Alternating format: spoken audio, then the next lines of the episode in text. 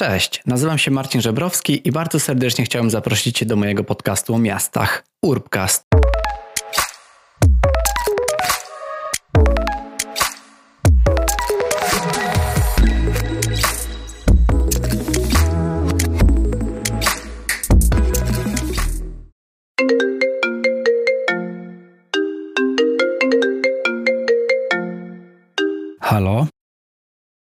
Ty, Marcin, będziesz się smogiem zajmował? W kwietniu? Przecież to już wiosna, to już dawno po zimie, nikogo to teraz nie interesuje. Weź się jakimiś poważniejszymi tematami zajmij, a nie i o smogu będziesz gadał. Serio będziesz o tym gadał? Tak, bo smog zabija i nieważne czy jest kwiecień, nieważne czy jest styczeń, smog po prostu wdziera się w nasze płuca, pustoszy je i sprawia, że jeśli przedwcześnie nie umrzemy, to zachorujemy. Smog dosłownie zabija dziesiątki tysięcy z nas każdego roku, szczególnie w momencie pandemii, e, gdzie są badania na to, że smog niekorzystnie wpływa. Ludzie z zanieczyszczonych obszarów częściej chorują na, na COVID i gorzej go przechodzą. Jest korelacja, jest to zbadane i uważam, że jest to niesamowicie istotne, żebyśmy o tym temacie mówili. Stąd też pomysł na porozmawianie z Jakubem Hełmińskim, który jest autorem książki Smog, Diesle, Kopciuchy, Kominy, czyli Dlaczego w Polsce nie da się oddychać.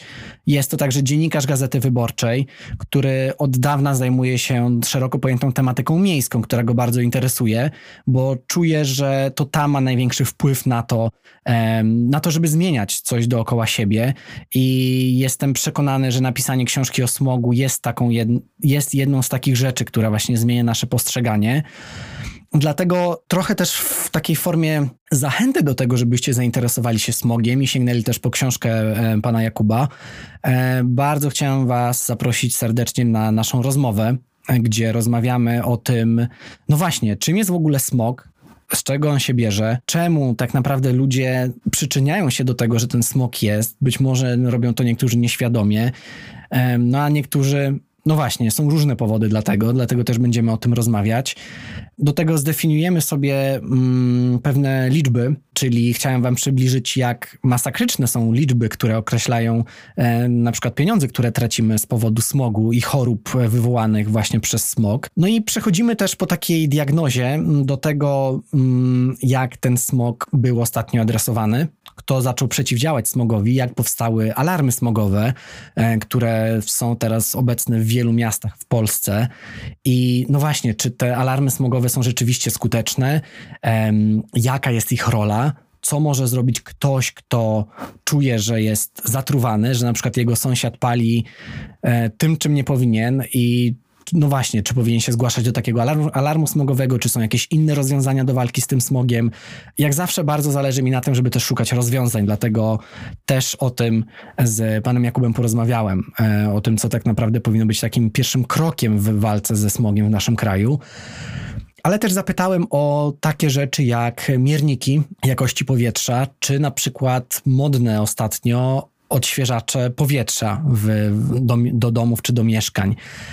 Także bardzo Was zapraszam na tą rozmowę, tym bardziej, że nie jest to moje pierwsze spotkanie z panem Jakubem i to jest niesamowita historia, e, bo okazało się, że jak działałem w ramach Żywej Ulicy, czyli prototypowania urbanistycznego w Warszawie w 2017 roku, to pan Jakub robił ze mną wywiad do Gazety Wyborczej i zorientowałem się o, o tym podczas czytania tej książki, że nazwisko autora mi się skądś kojarzy, więc historia zatacza koło. Z panem Jakubem zamieniliśmy się rolami i to ja przepytuję jego o tym, czym jest smog, jak nas zabija jak z nim walczyć. Zapraszam was.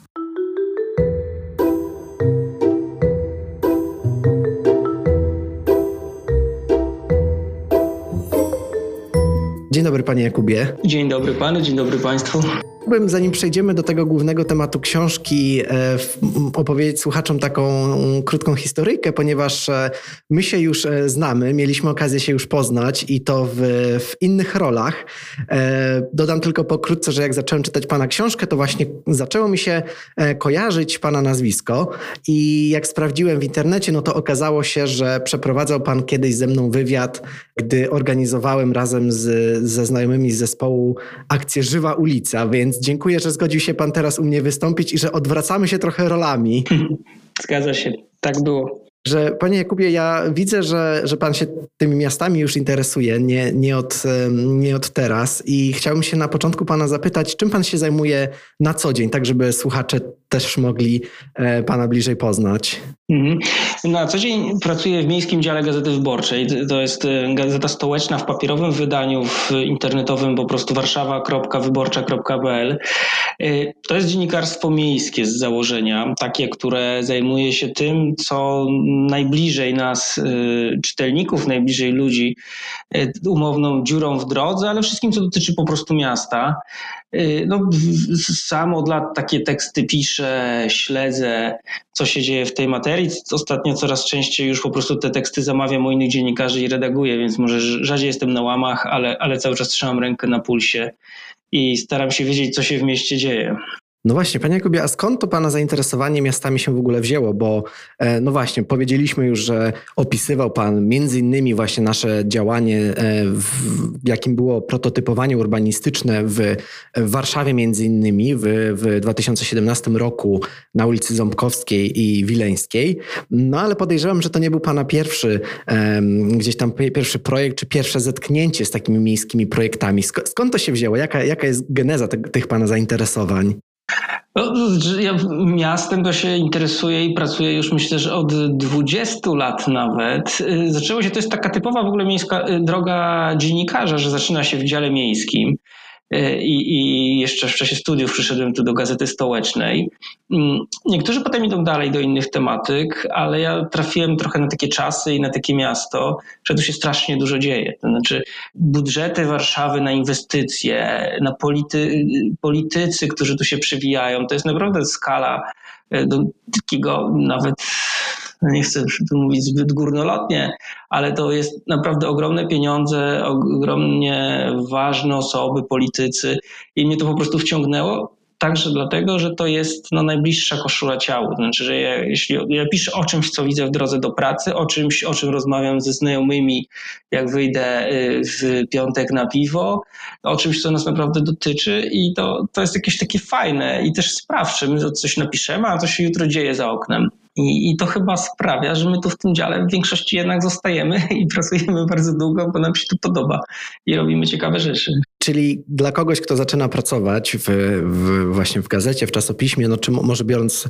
za przykład pana redakcję, ten taki dział miejski, szeroko pojęty, jest taką pierwszą bazą, tak? Tak, w tych dużych dziennikach, no, których już jest mniej, jak ja zaczynałem, to gazet piszących o Warszawie, albo takich, które mają dodatek warszawski, było 6 czy 7, teraz już chyba zostaliśmy tylko my tak naprawdę, ale to jest naturalna taka droga, no, przychodzi się na staż i zaczyna od pisa, pisania o przysłowiowej dziurze w drodze. E, a potem się tematy robią coraz bardziej poważne i one mogą być też cały czas pozostać poważne, nawet jeśli się jest w tematyce miejskiej. To nie trzeba od razu pisać o Sejmie, o parlamencie, tylko można pisać o Radzie Warszawy, która przecież też ma ogromne budżety, o których decyduje i zajmuje się ważnymi sprawami. Czyli e, pan, tak jak mówi, e, wciągnęło pana takie opisywanie tego, co jest dookoła i, i też być może takie, takie poczucie sprawczości przez to, że e, coś, co panu pisze, będzie miało w jakimś sensie sposób się zmienić. I pytanie właśnie, czy, czy dlatego też powstała pana, pana książka o smogu? czy miałem nadzieję, że coś zmieni? Tak. To kolejna rzecz była chyba odwrotna. No ja po prostu zacząłem to opisywać opisywałem przez wiele lat, także wtedy, gdy to nie był temat z pierwszych stron gazet. To warto powiedzieć, że ja o tym pisałem połowie lat 2000, gdy nikt się smogiem nie interesował. No i nagle przyszedł 2017 rok, gdzie mieliśmy takie epizody smogowe bardzo silne. Smog trafił na pierwsze strony i gazet, i też trafił do telewizji, co tak naprawdę de facto przeniosło dyskusję do mainstreamu. No i wtedy się zgłosiło wydawnictwo po prostu, które śledziło e, moje teksty, jak rozumiem, i, i, i zobaczyli, że mam jakąś wiedzę, zebrany materiał. Pozbierałem jeszcze trochę i to wspólnie wydaliśmy. No, a z założenia wszystko, o czym piszemy, to mamy nadzieję, że się kiedyś stanie i zmieni. No, to czasami jest szybko, a czasami jednak czeka się na to dziesięciolecia. Czyli mówi pan, że, że tak naprawdę wydał pan tą książkę już kilka lat temu. Ja tutaj właśnie e, trzymam ją teraz w ręku. Rozmawiamy o smog, diesle, kopciuchy, kominy, czyli dlaczego, dlaczego w Polsce nie da się oddychać. I no, no właśnie, zanim sobie przejdziemy, bo ja, bo ja też chciałem porozmawiać w ogóle e, na ten temat, jak ta książka się starzeje, bo, bo, bo uważam, że niestety ta tematyka poruszana przez pana jest niesamowicie aktualna. Mm, ale no właśnie, zacznijmy może od początku, czyli czy pan miał w założeniu pomysł na to, żeby powstała z tego książka? Czy pan się właśnie interesował po prostu tym tematem? Pisał pan poszczególne artykuły, a gdzieś tam przez to, to wydawnictwo to powstała taka synergia i, i, i zakończyło się tym, że mamy książkę? Nie, no jak już y, było zamówienie y, na książkę, to już objechałem y, kawałek Polski i zbierałem tylko do książki materiały. Tu bardziej mówię o takim backgroundzie, takiej wiedzy o smogu, o prawodawstwie. No i tematykę warszawską już miałem um, obcykaną, że tak powiem, bo o Warszawie pisałem w różnych ujęciach o tym smogu miejskim. No ale on na przykład w górach czy nad morzem jest zupełnie inny, więc y, no tam prawie rok spędziłem na jeżdżeniu po różnych miastach, miasteczkach, wypytywaniu lokalnych aktywistów, lokalnych urzędników, strażników miejskich, jak to wygląda z ich perspektywy i, i, i w ten sposób zbierałem materiały do książki.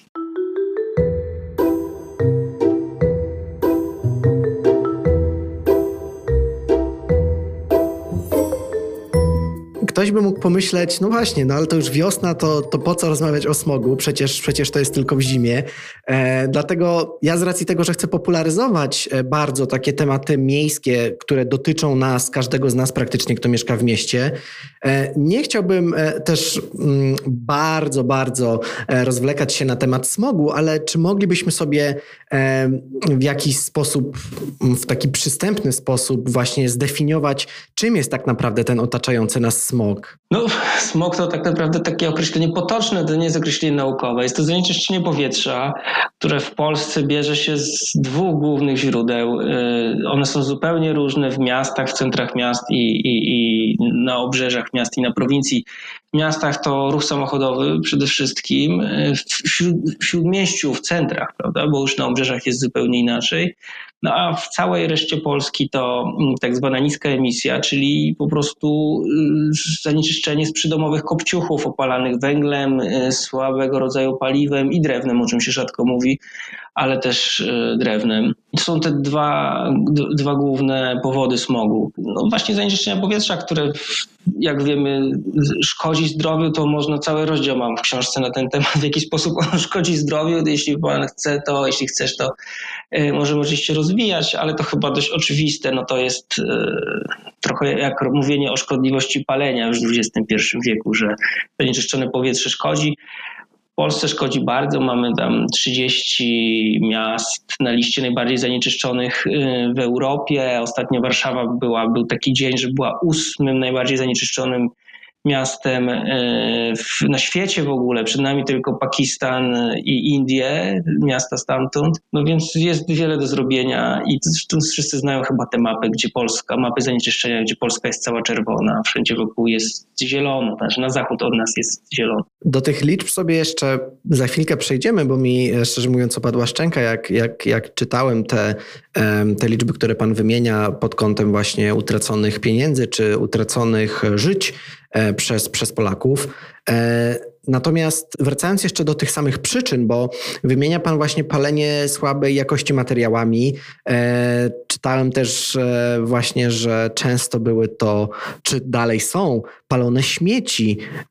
I pytanie właśnie, hmm, w, w, jaki sposób docierać do ludzi i tłumaczyć im to, że tak naprawdę próbując zaoszczędzić na, e, na ogrzewaniu swojego, swojego domu czy mieszkania w taki sposób, że palą właśnie tak złej jakości materiały, to tak naprawdę czynią sobie dużo, dużo większą szkodę i, i wszystkim dookoła.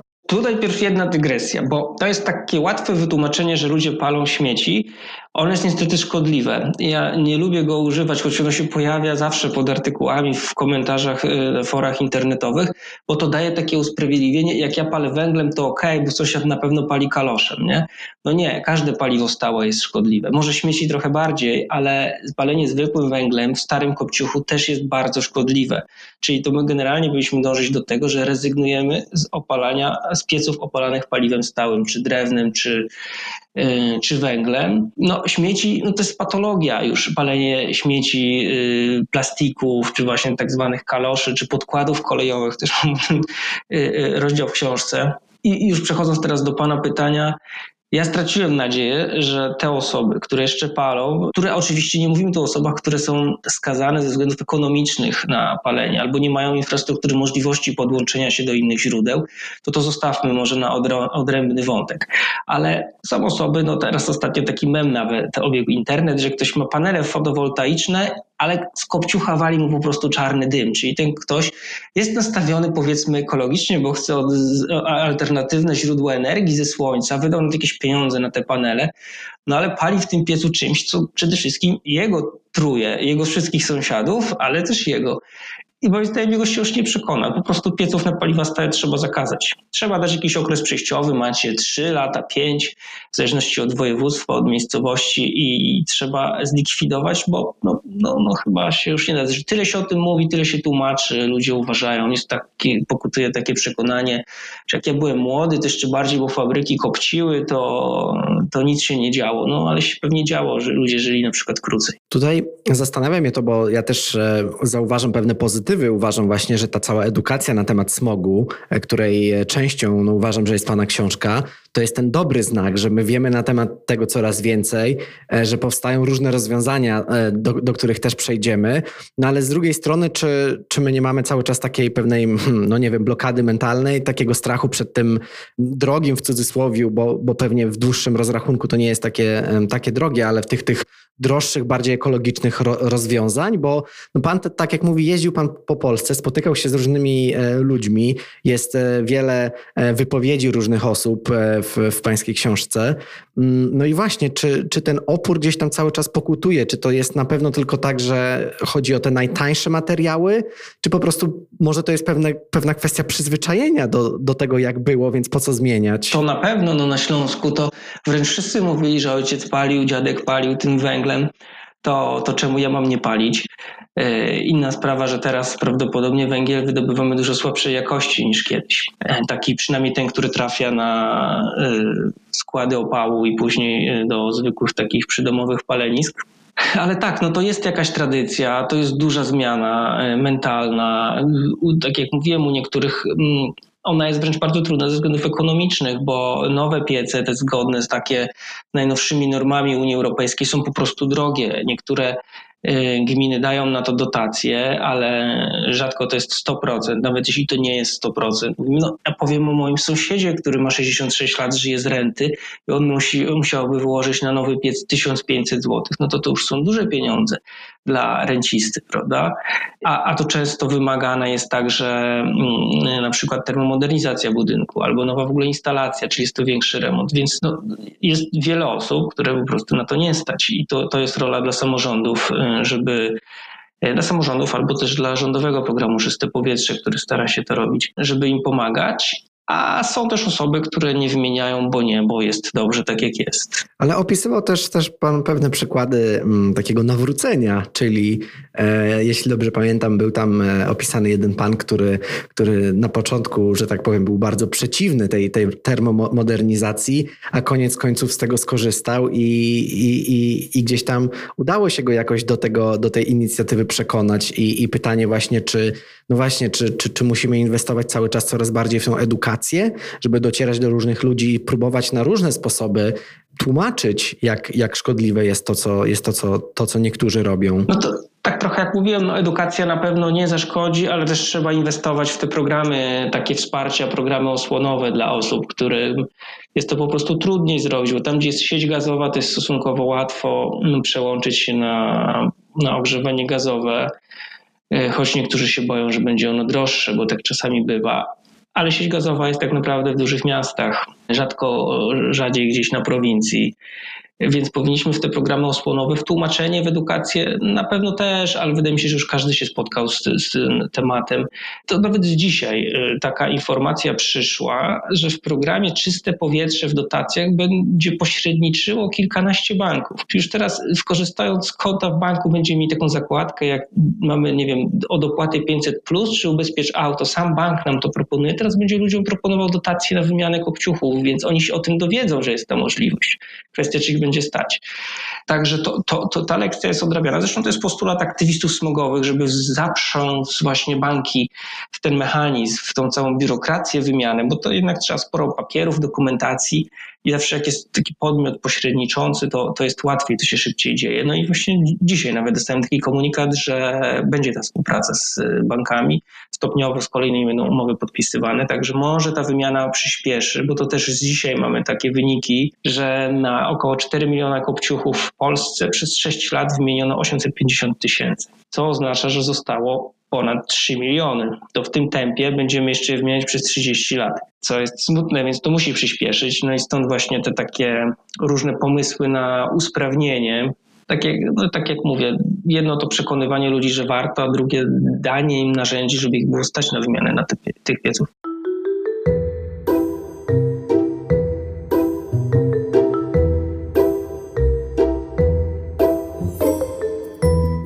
Mówimy o tym, dlaczego warto, a mm, przytoczmy liczby podane przez Pana w książce, czyli ja tutaj mam wynotowane, że rocznie tracimy prawie 26 miliardów euro przez choroby naszych rodaków. E, w związku z zanieczyszczeniem powietrza Polacy tracą 19 milionów dni roboczych w roku, e, co przekłada się na 1,5 miliarda euro rocznie. Do tego koszty opieki zdrowotnej przekraczają 88 milionów euro rocznie, a w ciągu roku umiera przedwcześnie prawie 19 tysięcy Polaków i no właśnie, to są, e, podejrzewam, liczby sprzed kilku lat. Jak, jak bardzo zmieniło się to w, w obecnym momencie? Czy, czy ma Pan może takie informacje? Na pewno co do liczby zgonów, to jest liczba mocno zaniżona, ta, którą Pan podał. To ona jest z mojej książki, no to to się zmieniło. Najczęściej pojawiającą się jest 46 tysięcy osób w Polsce e, umiera ze względu na zanieczyszczenie powietrza. Mm, to potwierdzają kolejne badania, choć już się pojawiły, że jeszcze więcej może być tych osób, no ale to trzymajmy się też e, tych 46 tysięcy. E, co do tych e, wyliczeń, no to one były robione parę lat temu, to nie są wyliczenia, które są co roku powtarzane. To są na zasadzie takich szacunków, ile kosztuje dzień właśnie zwolnienia z pracy, ile dokłada tego państwo i tak dalej. No i to się robią rzeczywiście ogromne liczby.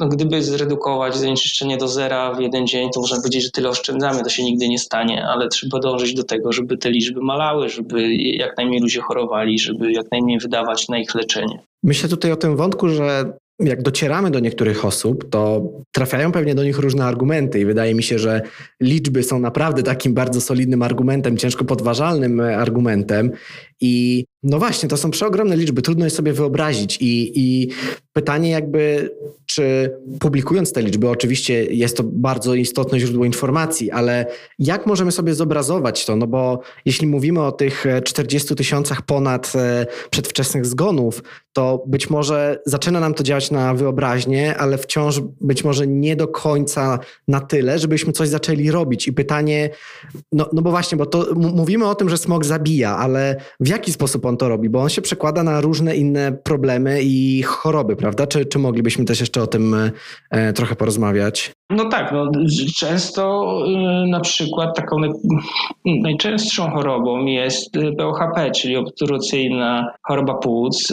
To jest choroba straszna. Ja rozmawiałem z lekarzami, którzy się nią zajmują. To polega na tym, że płuca mają mniejszą zdolność mm, po prostu na dostarczenie nam tlenu. Y, ta choroba jest w ogóle nieuleczalna, więc można tylko minimalizować jej efekty, ale opowiadam mi o osobach, które wstaną na chwilę z łóżka, przejdą trzy kroki, są zmęczone jak po przebiegnięciu maratonu, po prostu tak te ich płuca słabo funkcjonują, no i to się pogłębia y, przez całe życie, więc y, nie jest to przyjemne. No do tego ryzyko zawałów serca, mnóstwo różnych chorób, ja tutaj nie chcę tak z pamięci wyliczać, ale no, ta lista jest bardzo długa różnych dolegliwości. No, na, najmniejsze drobinki y, pyłów zawieszonych, czyli głównego składniku smogu, dostają się do krwi, a wraz z krwią z krwiobiegiem do wszystkich e, organów naszego ciała, więc tak naprawdę każda część może zostać zaatakowana. Zastanawiam się po prostu tutaj tak trochę przewrotnie, tak? bo, bo mówimy o, o tym smogu, o tym, jak bardzo ma niszczące efekty e, i skutki, a, a tak naprawdę no, ciężko powiedzieć, że ktoś umarł bezpośrednio przez smog, prawda? Być może to też jeszcze nie jest do końca dla nas zrozumiałe, dlatego niektórzy no, nie działają tak jak, tak, jak powinni. Nie, ale to są bardzo dobre porówna badania porównawcze na to. Zbadano grupę osób mieszkających w Warszawie przy głównych ulicach chyba Aleja Niepodległości i Tamka, czyli takie dosyć mocno zasmogowane i porównano osoby w tej samej sytuacji zdrowotnej, wieku i tak dalej z mieszkańcami wioski na Suwalszczyźnie ze stosunkowo czystym powietrzem, taki najczystszy region Polski. Tam ryzyko właśnie zachorowania na POHP było już teraz nie pamiętam z głowy, ale ośmiokrotnie wyższe oczywiście mieszkańców Warszawy. Co ważne, dotyczyło to osób niepalących y, papierosów, bo jak ktoś palił papierosy, to miał ryzyko i tak tyle wyższe, że już nieważne gdzie mieszka wtedy. My mówimy o osobach, które się trują nie z własnej woli, czyli, czyli o tych, którzy są skazani na mieszkanie w mieście, no to, to, to jest wyliczone, że mamy naprawdę dużo większe szanse zachorować mieszkając w śródmieściu Warszawy niż mieszkając na wsi y, na Suwalszczyźnie. Tak sobie myślę, że jeżeli ktoś zacznie się interesować tym smogiem, czy w jakiś sposób te informacje o tym smogu do niego dotrą, e, zacznie być świadomy i zacznie właśnie myśleć, kurczę, mieszkam w takiej nieprzyjemnej dość okolicy, gdzie tego smogu jest dużo, mieszkam przy jakiejś ruchliwej ulicy, mm, no to co tak naprawdę taka osoba może zrobić? No bo przecież ciężko tak się przeprowadzić od razu. E, więc pytanie, tutaj przechodząc już tak powoli do pewnych różnych rozwiązań, jak możemy w ogóle do tego tematu podejść mm, no, w taki sposób właśnie aktywny? Najprostsze, najszybsze rozwiązanie, może ono nie jest y, kompleksowe, ale to, co polecam każdemu na spacerze dziś wieczorem, niestety, to polecam donosicielstwo. Znaczy, bo często jest tak, że w jakiejś okolicy smrodzi tak naprawdę jeden komin y, i zatruwa całą okolicę. Po prostu zgłaszaniem takich kominów w przypadku y, Warszawy można robić przez aplikację 19115. Wrzucamy zdjęcie, wpisujemy adres. Y, trzeba się nie zarażać, bo ta Straż Miejska nigdy nie przyjedzie od razu. Oni przyjadą, jak będą mieli z tego samego miejsca wiele zgłoszeń, ale w końcu przyjadą, upomną go, najpierw dadzą mu może mały mandat, potem duży, też mu dadzą jednocześnie informacje, ulotki, że on musi wymienić piec, do kiedy musi wymienić, czym nie wolno palić.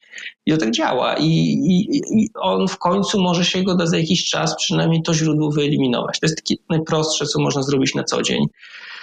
No, oczywiście też polecam trudniejszą drogę, ale jeśli mamy w okolicy starszą osobę, która żyje w takim domku, ma taki komin, ale wiemy o niej, że ona nie jest w stanie przebyć tych formalności y, no, związanych z, z pozyskaniem dotacji, wymianą pieca, można jej na przykład pomóc w formalnościach, z nią porozmawiać. To oczywiście jest zadanie samorządu. Ja bym bardzo chciał, żeby to dzielnice czy gminy wysyłały swoich pracowników, żeby tym osobom mm, to tłumaczyły.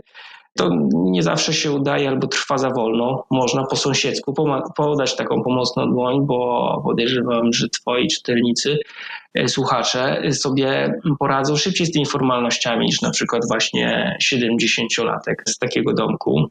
No i na pewno nacisk na władzę, który wybiera samorządowców na każdym szczeblu i na posła, na którego się głosowało, i na radnego czy radną co zrobił. Można zadawać pytania mailowo, przecież oni wszyscy mają dostępne adresy mailowe.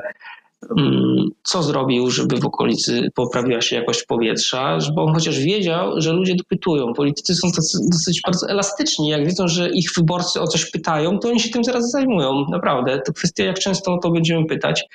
I, i to działa. Mm, proszę mi uwierzyć, że są tacy radni w Warszawie, którzy na sztandary sobie walkę ze smogiem wpisują i tylko trzeba dopytywać aktywnie, co zrobili w tej sprawie.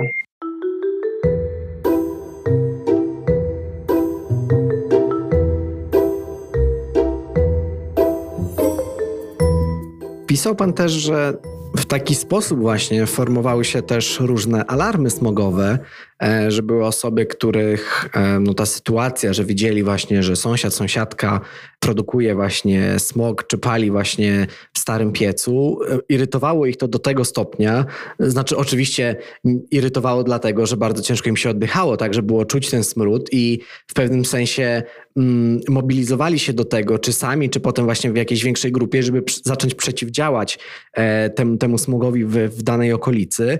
E, no, no i tak, z tego co pamiętam, powstało wiele alarmów smogowych i ja też alarmy smogowe rozumiem jako taki no właśnie sztandar tej, tej, tej, powiem, walki ze smogiem, ponieważ są to wielkie Mm, no właśnie, think tanki, grupy aktywistów, grupy mieszkańców. Jak w ogóle możemy zdefiniować te, te akcje, akcje, no właśnie, alarmy smogowe? No to są grupy mieszkańców.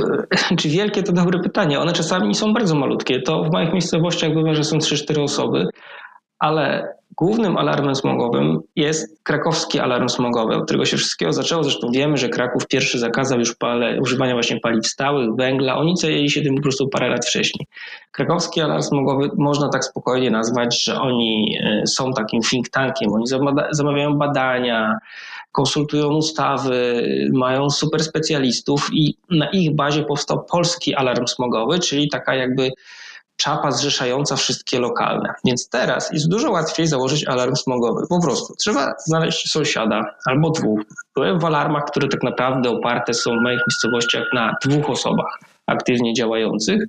Odzywamy się do Polskiego Alarmu Smogowego. Oni tam mają grupę wsparcia, którzy wytłumaczą, co zrobić, jak naciskać na radnych, przyślą ulotki, przyślą materiały i dlatego teraz te alarmy pączkują naprawdę w wielu miejscowościach. Nie trzeba otwierać już otwartych drzwi, bo oni przetarli y, w Krakowie te, te, te szlaki. Jest to dużo łatwiejsze. I, i, I tak naprawdę to działa, ten nacisk na radnych no nawet samo, no mówię, to wsparcie polskiego alarmu smogowego jest ogromne, wystarczą chęci, żeby coś zrobić, się do nich odezwać. Tam są specjalne osoby właśnie do aktywizowania lokalnych alarmów smogowych. Porozmawiajmy też o tym, jak bardzo duży i realny wpływ mają one na zmianę, bo mówi Pan, że często są to ma bardzo małe grupki, e, dwu, trzyosobowe w, w małych miejscowościach ale podejrzewam, że i one mogą się pochwalić jakimiś sukcesami. No tak, ja mam wręcz takie wrażenie, że czym mniejsza miejscowość, tym łatwiej o, choć nie zawsze, nie ma takiej reguły, no ale e, w Podkowie Leśnej mamy alarm smogowy, który po prostu zrobił coś niesamowitego. Druga miejscowość po Krakowie, która zakazała palenia węglem. Oni, e, i to była duża batalia, którą dosyć blisko śledziłem. Tam mniej więcej po połowie byli podzieleni węglem i drewnem. W połowie ludzie, którzy uważali, że nie ma problemu, bo zawsze przecież się kopciło i ludzie świadomi, którzy uważali, że trujemy. Więc najpierw wymogli na burmistrzu, żeby zrobił czujniki. Czyli sobie stosunkowo stosunkowo mała miejscowość jak Podkowa Leśne kupiły czujniki jakości powietrza. To już ludzie zobaczyli, że ojej, faktycznie jesteśmy truci, bo te normy są przekraczane. No więc zaczął się lobbying, chodzenie wokół tego, żeby zakazać tego palenia węglem. Tego nie mogą zrobić władze samej miejscowości, tylko to robi sejmik województwa, więc to wymagało wpływów wiedzy, chodzenie na rady sejmiku, ale oni to wszystko przeprowadzili i doprowadzili do tego, że piece węglowe są zlikwidowane w Podkowie Leśnej. Co więcej, ci, którzy musieli z nich zrezygnować, jakąś tam właśnie mają wsparcie od miasta i to się zadziało i Podkowa Leśna nagle jest y, szczęśliwą miejscowością. Y, no bez dymu może całkiem jeszcze nie, ale, ale to działa. Takim świetnym przykładem jest Legionowo. Tam wszyscy sobie żartują, że władzę w mieście sprawuje pan, który ma nazwisko Smogorzewski, czyli smok ma w nazwisku, ale on akurat y, też się przejął i ci aktywiści go przekonali i Legionowo było bardzo zasmogowanym, zasmogowaną miejscowością. się patrzyło na te, na te mapy zanieczyszczenia, no to tam było czerwono okropnie i bardzo sprawną mają tam straż miejską. Taki właśnie ten system raportowania, zgłoś kopciucha y, działał dość długo, bo jest aktywny alarm smogowy. Oczywiście jakby spytać lokalnych aktywistów, to oni powiedzą, że jest ciągle mnóstwo do zrobienia i mają rację, ale jak się cofniemy o parę lat, ile oni już zrobili i, i, i władze legionowe pod ich naciskiem, to też sporo zrobili. Jest to kolejny taki przykład i można ich mnożyć w wielu miejscowościach. Są duże postępy, a pewnie są takie, gdzie ci samorządowcy trwają niewzruszeniem. Jak rozumiem, te, ten e, alarm smogowy to jest właśnie taka zrzeszona grupa e, mieszkańców w bardzo wielu różnych miejscowościach, która jest jakby organizacją apolityczną, która ma na celu po prostu ograniczenie tego smogu lub zniwelowanie go do zera w, w, w miejscowości, w której działa. Tak, a polityczność jest y, bardzo ważna, jest wpisana w ogóle jakby w konstytucję Polskiego Alarmu Smogowego. Ostatnio był taki przypadek w Katowicach, że jeden z działaczy katowickiego Alarmu Smogowego, bardzo taki zacny, zasłużony, ale postanowił, że chce zostać radnym i musiał zrezygnować z działalności w krakowskim, w katowickim alarmu smogowym. Po prostu wybrał drogę samorządowca, ale w barwach jednej z partii i musiał zrezygnować. Więc apolityczność, oni wychodzą z założenia i chyba słusznie, że oni muszą się dogadywać, wywierać nacisk na każdą władzę. Nie mogą mieć swojej władzy, którą lubią i, i innej partii, której nie lubią, tylko po, po, powoli z każdym negocjują, czy rządzi jedna partia, czy druga w Polsce, bo inne mogą rządzić w województwach i są apolityczni i, i są skuteczni. Ja też pytam o tą apolityczność, dlatego że wydaje mi się, że niestety smog w ogóle może być użyty jako takie narzędzie polityczne, no bo wyobraźmy sobie, że przychodzi nowa, y, że, że nowa partia walczy o władzę, no i ona obiecuje, że słuchajcie, jeżeli nas wybierzecie, to my załatwimy sprawę ze smogiem raz na, raz na zawsze. I ja tego aż tak bardzo nie śledziłem, ale czy pan się spotkał właśnie z takimi e, sytuacjami, gdzie smog był wykorzystywany jako narzędzie polityczne czy, czy, czy inne? To w jakiś sposób jest zawsze wykorzystywany ale też w taki, żeby nie zdenerwować, nie urazić innej części elektoratu. Więc to się mówi tak, żeby ta część wrażliwa na zanieczyszczenie powietrza była zadowolona troszkę, ale żeby nie urazić tej drugiej. No bo jeśli powiemy, że likwidujemy kopciuchy, to część się ucieszy, bo będziemy mieć czyste powietrze, ale ci, którzy mają kopciuchy będą przerażeni, bo co znaczy zlikwidujemy, kto za to zapłaci, jak się będziemy ogrzewać. Więc na przykład władze Warszawy tak postępują, że mówią, że tak, walczymy z kopciuchami, bo tu ma stosunkowo mało ludzi kopciuchy, ale już z samochodami tak jednoznacznie nie walczą. Bo, a, a jak wiemy, to też jest ogromne źródło smogu, bo niedobrze jest wkurzyć kierowców, prawda, szczególnie przed wyborami. Więc no, ta polityka jest taka płynna, ten smog się pojawia. No więc tak jak mówię, polityków, samorządowców trzeba rozliczać po działaniach raczej, nie po deklaracjach. Wyjął mi pan to z ust, bo właśnie chciałem zapytać też o ten samochód i o to, że jak ciężko jest przeprowadzać pewne zmiany dotyczące mobilności i że powiedzenie, e, że od teraz zamykamy dla samochodów ulice i radykalnie ograniczamy liczbę samochodów, to może być takim, e, takim, takim politycznym samobójstwem niemalże. I, I dlatego też, też pytam o tą polityczność, bo niektóre sprawy są bardzo skomplikowane, ale zależą też od tej woli politycznej. I pytanie, czy, no właśnie, czy taka strategia małych kroków to jest to, co samorządy powinny przyjąć? No może tak. U, u nas jest trochę ten problem kadencyjności, że mm, nie mamy takich polityk rozpisanych na przykład na 20 lat, tylko politycy myślą kryteriami do najbliższych wyborów. Więc y, strategia małych kroków y, no, jest słuszna i zalecana. Nie zawsze jest skuteczna właśnie wyborczo. Mieszkańcy nie docenią, że stosunkowo jest na przykład zmniejszany ruch, czy porządkowane sprawy parkingowe. Że część mieszkańców, oczywiście jest grupa progresywna, która to docenia, ale wiele osób po prostu powie, nie, że uporządkowano mi miejsca parkingowe na osiedlu, tylko że zlikwidowano ileś tam miejsc, bo podczas porządkowania ich się robi mniej. No więc może dlatego nie jestem politykiem, bo nie wiem, jak to powinno się robić i komunikować, żeby być skutecznym. Ale, no ale tak, to jest taka trochę ekwilibrystyka, no, żeby zadowolić jak największą grupę, a inny nie, nie zrazić do siebie. No tak. Ja dlatego też pytam o takie aspekty, bo nie chciałbym, żeby taki wydźwięk z tej rozmowy był taki, że okej, okay, jest smok i jest źle, tylko że chciałbym, tylko właśnie chcę, chcę rozmawiać na temat też, też pewnych przyczyn, pewnych działań, które są podejmowane, czy też pewnej przyszłości. Dlatego tak podsumowując sobie te, te, te trochę rozwiązania, e, które, które, które daliśmy, jeśli jakaś osoba chciałaby się zaangażować, to mm, powinna e, zgłosić się najlepiej do e, swojego alarmu smogowego, a jeśli takiego nie ma w danej miejscowości, to najlepiej założyć swój. Zgadza się. A pytanie jeszcze, czy takie, no właśnie, czy to są skuteczne rozwiązania, czy tylko gadżety? Mam tu na myśli te mierniki jakości powietrza i na przykład ostatnio pojawiły się też oczyszczacze powietrza, które zaczęły być reklamowane dość, dość szeroko. Najpierw co do mierników, to uważam, że są ważne. Nawet jeśli to są te najtańsze mierniki, które mogą być zawodne i, i nie jest to laboratoryjne kolejny pomiar z dokładnością co do 100%, ale one pokazują skalę problemu. Tak? To, znaczy, to, to jest niezwykle ważne, bo jeśli ludzie sobie nie zdadzą sprawy, jak bardzo jest to zanieczyszczone powietrze, o smogu się mówi, że jak się raz poczuje, to trudno przestać to czuć. Trudno i rzeczywiście tak jest. Jak ja już wyczuliłem sobie nos na to i idę po prostu, to widzę na osiedlu, to czuję, nie widzę, tylko gdzie śmierdzi, w której okolicy. Już mam taką mapę swojego osiedla, wiem, gdzie są jacyś trujący goście, którzy tam zawsze będzie, będzie ten smród. I, i jeśli widzę na czujnikach to samo, że ja tu czuję i ten czujnik pokazuje, że to jest przekroczenie duże, to ja po prostu wiem, że tak jest. Nie? Trochę jesteśmy wzrokowcami i na nosie nie zawsze polegamy, a jak zobaczymy, że norma jest przekroczona o 100%, no to wiemy, że coś jest nie tak, jak to się ten czujnik pali na czerwono. Więc czujniki bardzo. Co do oczyszczaczy, no to one oczywiście działają, tylko no to wiadomo, we wnętrzu, w sypialni y, to poprawia jakość powietrza. No tu bez kozery na samorząd Warszawy na przykład, to a propos działań e, antysmogowych, e, samorząd Warszawy do wszystkich sal przedszkolnych w Warszawie zamówił oczyszczacze powietrza.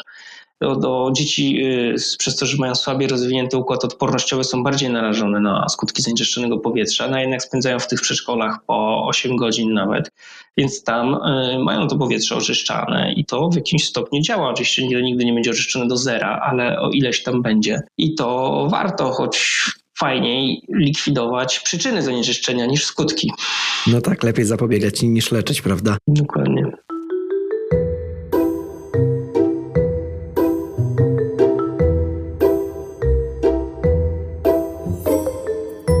Panie Jakubie, przechodząc do takiego podsumowania, książka e, ukazała się w 2019, ale mam wrażenie, tak jak zacząłem, że się nie zestarzała, a wręcz przeciwnie, bo w dobie pandemii mamy teraz do czynienia ze znaczącym wpływem smogu na zachorowalność tego wirusa i na to mm, jakby na potwierdzenie tych słów też, też mogę oczywiście załączyć badania, bo, bo, bo już też, też takie powstały.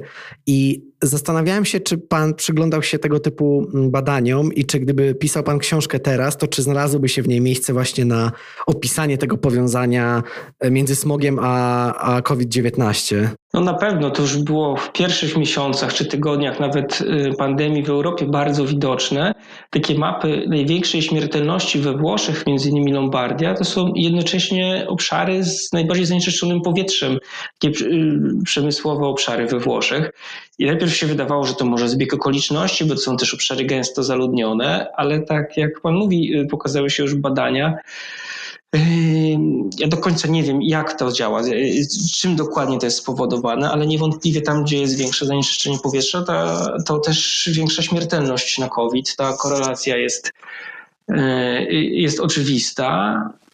Ale jeszcze jedna rzecz jest związana właśnie z pandemią koronawirusa.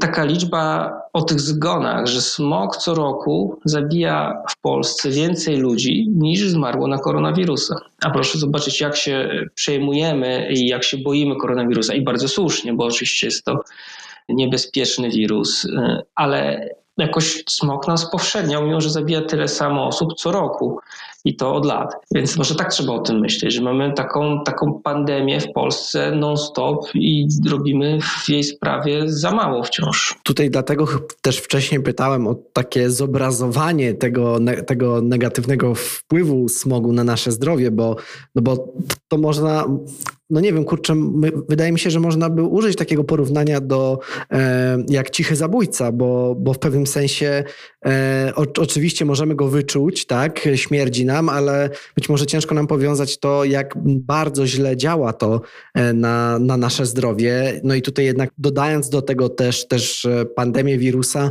to, to rzeczywiście to przyczynia się do, do nadprogramowych e, śmierci i no właśnie, Pytanie, czy to może nie, nie jest jakiś argument też dla tych osób, żeby dbać o, o, o to swoje środowisko, o, o to, żeby samemu też nie palić e, e, w piecu, że tak powiem, byle czym, żeby dbać o to swoje zdrowie, na przykład w obliczu takich wydarzeń jak pandemia.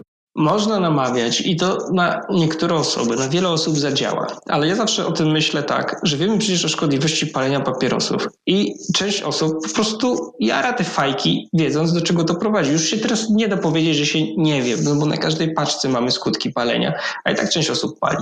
I na szczęście ta grupa się zmniejsza, tylko palaczy to już przekonujemy od 50 lat, że palenie jest nieszkodliwe, i, a cały czas oni są, nie? chociaż rzeczywiście w Polsce bardzo spadł wskaźnik osób palących, no ale i tak samo trochę jest ze smogiem. Możemy ich przekonywać, tę grupę powiększać, ale ponieważ oni szkodzą, opalacze szkodzą powiedzmy tylko sobie, no i najbliższym, którzy są wokół nich, ale ponieważ te osoby, które kopcą w swoich kopciuchach, szkodzą dużo większej grupie, wszystkim sąsiadom. Ja uważam, że trzeba zakazywać tego palenia i już tu namawianie no, może iść, ale musi iść też w parze z jakimiś bardziej radykalnymi krokami bo to za wolno po prostu trwa, namawianie i edukowanie. Właśnie, czyli potrzeba nam e, większych kroków, szybszych, e, mimo tego, że oczywiście gdzieś trzeba zacząć. No i ja, jako że, że chciałbym też zakończyć e, tak, może nie bardzo optymistycznie, bo w tym temacie myślę, że ten optymizm jest, jest nie aż tak duży, ale chciałbym właśnie zachęcić w ogóle słuchaczy do tego, aby sięgnęli po, po Pana książkę Smog, Diesle, Kopciuchy, Kominy, czyli dlaczego w Polsce nie da się oddychać. No ale chciałbym też zapytać pana, jaką książkę pan by mógł polecić? Bo ja właśnie już tutaj pana książkę polecam, więc, więc pan może polecić e, jakąś inną, niekoniecznie też w ogóle związaną z tematem. Ja myślałem o y, książce, bo o smogu jest mało książek. To zaskakujące, że taki temat wydaje się właśnie obecny w mainstreamie już od paru lat, to ciągle mało, ale jest y, książka pośrednio związana ze smogiem i mi się bardzo, mam to na myśli książkę Nie zdążę Olgi Gitkiewicz. Ona jest o problemach transportowych, ale w Polsce, o tym jak rozmontowano sieć połączeń kolejowych, jak y, rozmontowano sieć połączeń autobusowych państwowych, w ich miejsce weszły prywatni, weszli prywatni przewoźnicy z bardzo słabym taborem i weszły auta, y, samochody prywatne, gdzie, które ludzie kupują, bardzo często stare samochody. Średni wiek samochodów w Polsce sprowadzanego jest ponad 11 lat. To są samochody, które sprzedają Niemcy w państwach zachodnich, diesli się pozbywają i te diesle trują u nas i w tym sensie jest to też związane z zanieczyszczeniem powietrza. No a ta książka jest fajna, bo ona nie daje takich prostych rozwiązań, że właśnie mm, samochody są złe i to ich wina, bo ona tłumaczy, dlaczego ci ludzie kupują te samochody, że oni są trochę bez wyjścia. Na konkretnych przykładach miejscowości satelickich, gdzie ludzie muszą dojeżdżać do miasta, e, do pracy, a nie ma transportu zbiorowego publicznego, więc dojeżdżają tymi samochodami no fajne, takie otwierające oczy, ale jednocześnie nie dające prostych rozwiązań. Nie? Zgadza się, ja, ja też tę książkę polecam, też czytałem, nawet Olga Gierkiewicz była u mnie w podcaście i też, i też o tym rozmawiała, dlatego e, też podlinkuję tę naszą rozmowę o wykluczeniu transportowym, bo rzeczywiście jest bardzo istotna. A na koniec chciałem jeszcze tylko Pana zapytać o to, gdzie można śledzić Pana działania w, w internecie lub właśnie nabyć książkę o smogu. Książkę to można nabyć, to jest w ogóle wydawnictwo poznańskie, nawet na stronie wydawnictwa też jest, ale no jest w wielu księgarniach internetowych po prostu. Jak się wpisze tytuł, to to ona tam wszędzie jest. Śledzić mnie można, no najwięcej publikuję, tak jak mówiłem, w Gazecie Wyborczej, warszawawyborcza.pl. Mam profil na Facebooku, Jakub Chełmiński. Trochę tam wrzucam, choć pewnie nie tyle, co by się chciało. Bieżące informacje takie z życia miasta na Twitterze też Jakub Chełmiński. Dodam w takim razie ten kontakt do Pana y, i zachęcam też słuchaczy właśnie do kontaktowania się w, w tym temacie i jeszcze raz do sięgnięcia po książkę, bo myślę, że, że bardzo, bardzo przydatna jest to lektura dla nas. I na koniec e, chciałbym po prostu panu podziękować za to, że, że zgodził się pan tutaj e, porozmawiać ze mną na ten bardzo istotny temat. No i mam nadzieję, że udało nam się tak, mm, że tak powiem, e, w dość dużym skrócie, ale jednak omówić ten, ten problem i też pokazać jakieś rozwiązania, no i przede wszystkim powiedzieć, jak ważny jest to temat w, w naszym życiu, jak powinien być on przez nas traktowany no, priorytetowo, bo chodzi o nasze zdrowie, a, a w wielu przypadkach także i życie. Ja również dziękuję bardzo. No mam nadzieję, że czym więcej osób o tym słucha, dowiaduje się, tym jest łatwiej i ta kula śnieżna w końcu się nakręci i ten problem uda się rozwiązać. Ja również mam taką nadzieję i jeszcze raz w takim razie dziękuję za, za naszą rozmowę. Dziękuję, do widzenia.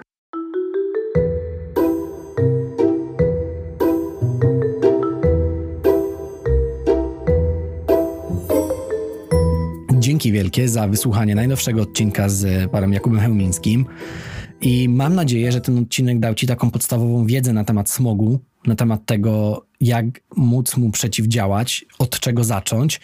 No i też, że smog jest niesamowicie dużym i trującym problemem w naszych miastach. I to, że mamy teraz kwiecień, absolutnie nie wpływa na to, że ten smog zniknął wraz z ostatnimi płatkami śniegu, ale ten smog cały czas z nami jest i zabija nas każdego dnia, dlatego podkreślam, jak istotny jest to temat.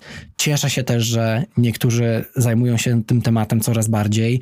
E, ostatnio na przykład dziewczyny architekty krajobrazu z Przestrzeń od Nowa też poruszyły temat smogu, za co jestem im bardzo wdzięczny.